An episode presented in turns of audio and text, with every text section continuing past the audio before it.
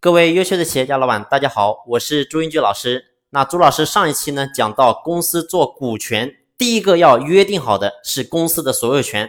那为什么公司所有权很重要呢？很简单，因为如果说你公司所有权不做约定，那当你到后续如果说有股东要退出的时候，可能会让你付出非常大的代价。所以呢，我们一定要做好公司的所有权约定。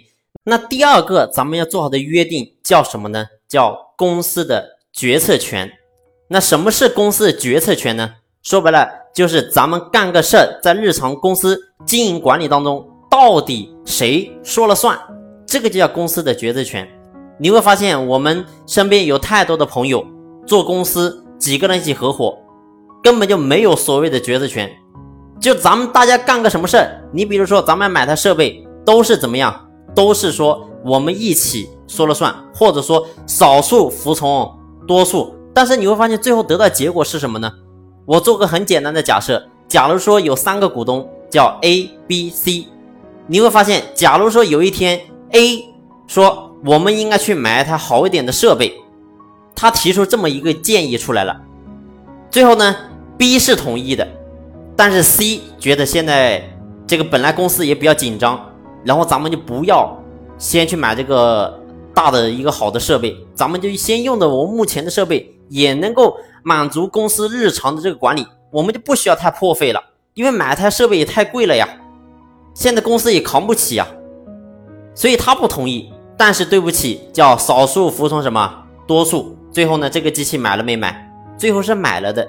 所以你会发现从此以后，三个人虽然说是一起在干这家公司，但是在 C 的内心深处永远都会有一个坎，就是什么？就是当时我说了不要去买这个设备，最后呢你们俩去买了。所以你会发现他的心里是在埋怨 A 跟 B 的。好，再假设如果说另外有一天 B 提出一个建议，然后呢 A 是反对的， C 同意，最后你会发现这个 A 也会慢慢的在心里会有什么，他也会有意见。再慢慢的到后面 C 有一个想法，然后 A 同意了，但是 B 不同意，最后你会发现 B 也会有阴影，也会有矛盾。所以最后你会发现得到的结果是什么呢？是 A 看 B 不舒服， B 看 C 不舒服， C 呢看 A 也不舒服，最后导致就是反正就是任何其中的一个股东看另外两个人都不舒服。为什么会得到一个这样的结果呢？很简单，因为是什么？咱们公司的决策权没有做到约定。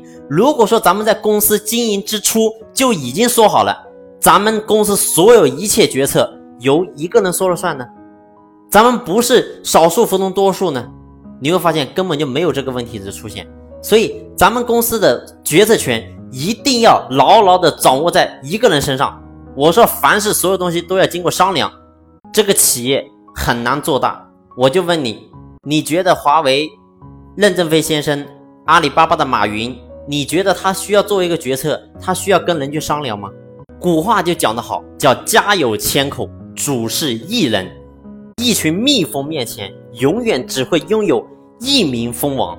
所以记住，企业也是一样的，做主的核心的人物永远只有一名，绝对不能有多个。如果说有多个人出现，公司你会发现所有的意见都不能得到统一，最后公司是很难往前发展的。所以这是咱们做股份约定的时候要注意的第二个点，叫公司的决策权，一定要把决策权牢牢的放在一个人的身上。好了，那关于决策权我的分享就到这里。如果说你在细节方面有不了解或者说不明白的话，你可以打电话来咨询我，也可以添加我的微信和我进行一对一的沟通交流。好，感谢你的用心聆听，谢谢。